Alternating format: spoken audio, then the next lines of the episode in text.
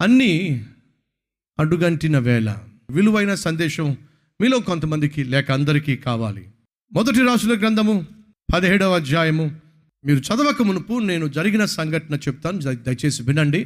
దేవుడు ఆశించినట్టుగా పరిపాలించవలసిన వాళ్ళు పరిపాలించినప్పుడు దేవుడు ఆశించినట్టుగా ప్రజలు జీవించవలసిన విధంగా జీవించనప్పుడు అటు పరిపాలించే వ్యక్తి ఇటు ప్రజలు పాపానికి పాపిష్టి పనులకు దాసోహమైనప్పుడు దేవుడు ఖచ్చితంగా శిక్షిస్తాడు. ఇంటికి యజమానిగా భర్త నీ బాధ్యత నువ్వు నీతిగా యథార్థంగా జీవిస్తూ ఆత్మీయంగా జీవిస్తూ నీ కుటుంబాన్ని ఆ మార్గంలో నడిపించాలి. ఒకవేళ అలా నువ్వు జీవించకుండా నీ ఇష్టానుసారంగా నువ్వు జీవించినట్లయితే దాని వలన నీ కుటుంబం కూడా ఇష్టానుసారంగా జీవిస్తుంది. అలా ఇష్టానుసారంగా జీవించినప్పుడు నీ ఇష్టానుసారమైన జీవితము అనేక మందికి కష్టాలు తీసుకొస్తుంది. ఆహాబు అనేటటువంటి రాజు ఇష్టానుసారంగా జీవిస్తున్నాడు. అలా తను ఇష్టానుసారంగా జీవించటం వల్ల దేశానికి కష్టం వచ్చింది దేశానికి కరువు వచ్చింది. ఆమె ఒక పేద విధవరాలు.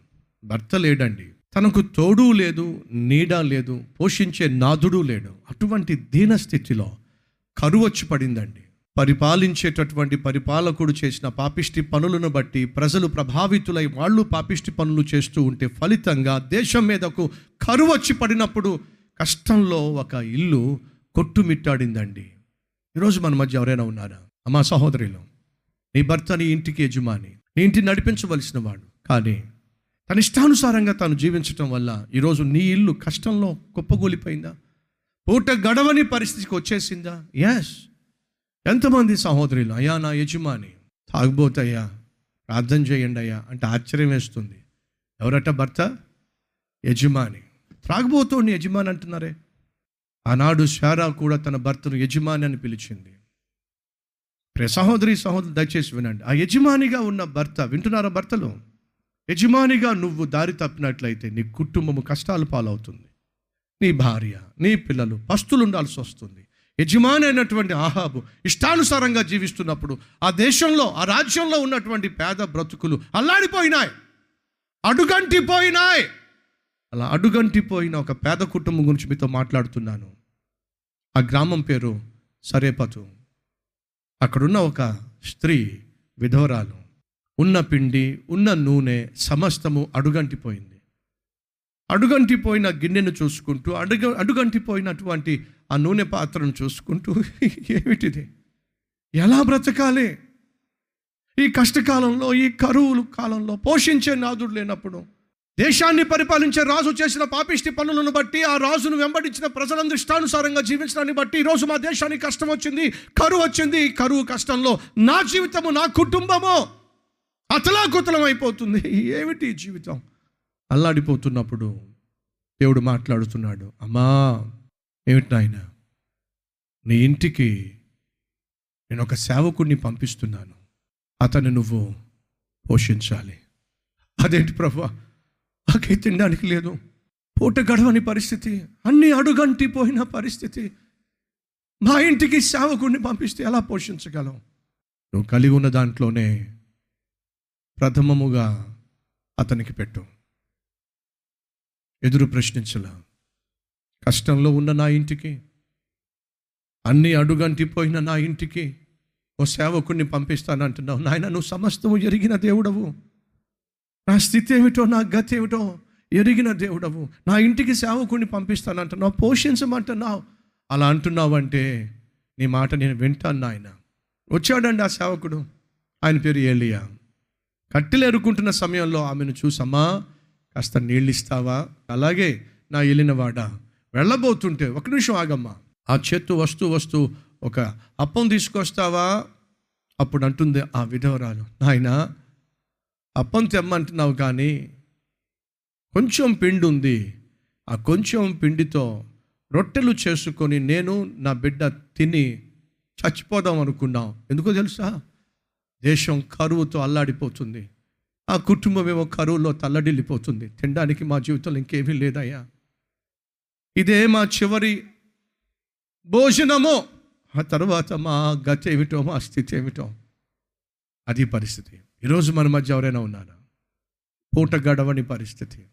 రేపటిని గూర్చి ఆలోచిస్తే భయం వేసే పరిస్థితి. బిడ్డల గురించి వారి చదువుల గురించి వారి వివాహాల గురించి ఆలోచిస్తే వణుకు పుట్టే పరిస్థితి మనలో ఎవరైనా కలిగి ఉన్నారా? వినండి సహోదరి సహోదరులు నేను ప్రకటిస్తున్న దేవుడు నిన్ను చూస్తున్నవాడు నిన్ను నీ పరిస్థితిని గమనిస్తున్నవాడు రాజు చేసిన పాపాన్ని బట్టి రాణి చేసిన పాపాన్ని బట్టి వారి పాపిష్టి పరిపాలనను బట్టి ప్రజలు చేస్తున్న పాపాలను బట్టి దేశానికి కష్టం వచ్చినప్పుడు కరువు దాపరించినప్పుడు అక్కడ ఒక ఆత్మీయురాలు. పేదరికంలో అల్లాడిపోతున్న ఓ ఆత్మీయురాలు. ఓ విధవరాలు. ఆ విధవరాలు మీద తన ఇంట్లో ఉన్న అన్నీ కూడా అడుగంటిపోయిన వేళ దేవుడు చూశాడండి. ఈరోజు నీ దీన స్థితిని నా దేవుడు చూస్తున్నాడు. నీ పేద స్థితిని నా దేవుడు చూస్తున్నాడు. ఖాళీ అయిపోయినటువంటి నీ పర్సును ఖాళీ అయిపోయిన నీ బ్యాంక్ బ్యాలెన్స్ను ఖాళీ అయిపోయిన నీ ఇంట్లో ఉన్న పాత్రను ఖాళీగా ఉన్న నీ గుండెను ఆ దేవుడు చూస్తున్నాడు. సింహము పిల్లలైన ఆకలి గొనునేమో కానీ దేవుని అందు విశ్వాసముంచిన వారికి ఏ కొదువ లేకుండా చేయుటకు నేను ప్రకటిస్తున్న దేవుడు సమర్థుడు. నమ్మిన వారు దేవుడు మహింపరుస్తారా?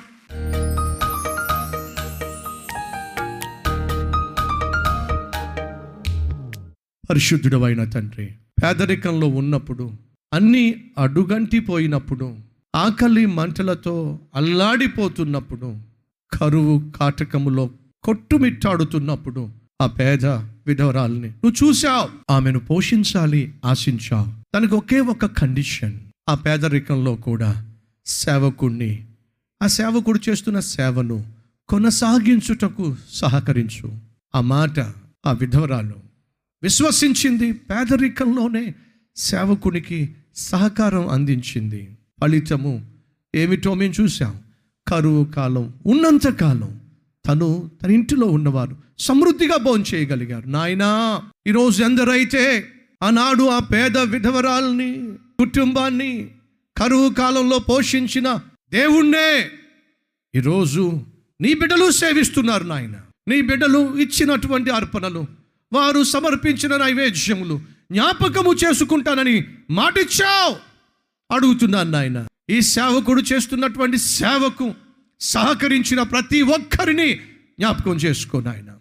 త్యాగములో త్యాగముతో నాయన కష్టకాలంలో పస్తులుండే ప్రభు అర్పించినటువంటి త్యాగపూరితమైన అర్పణలను అంగీకరించారు. ఆశీర్వదించండి నాయన. అద్భుతమైనటువంటి సమృద్ధిని నీ బిడ్డలకు అనుగ్రహించమని యేసు నామం పేరట వేడుకుంటున్నాము తండ్రి. ఆమెన్.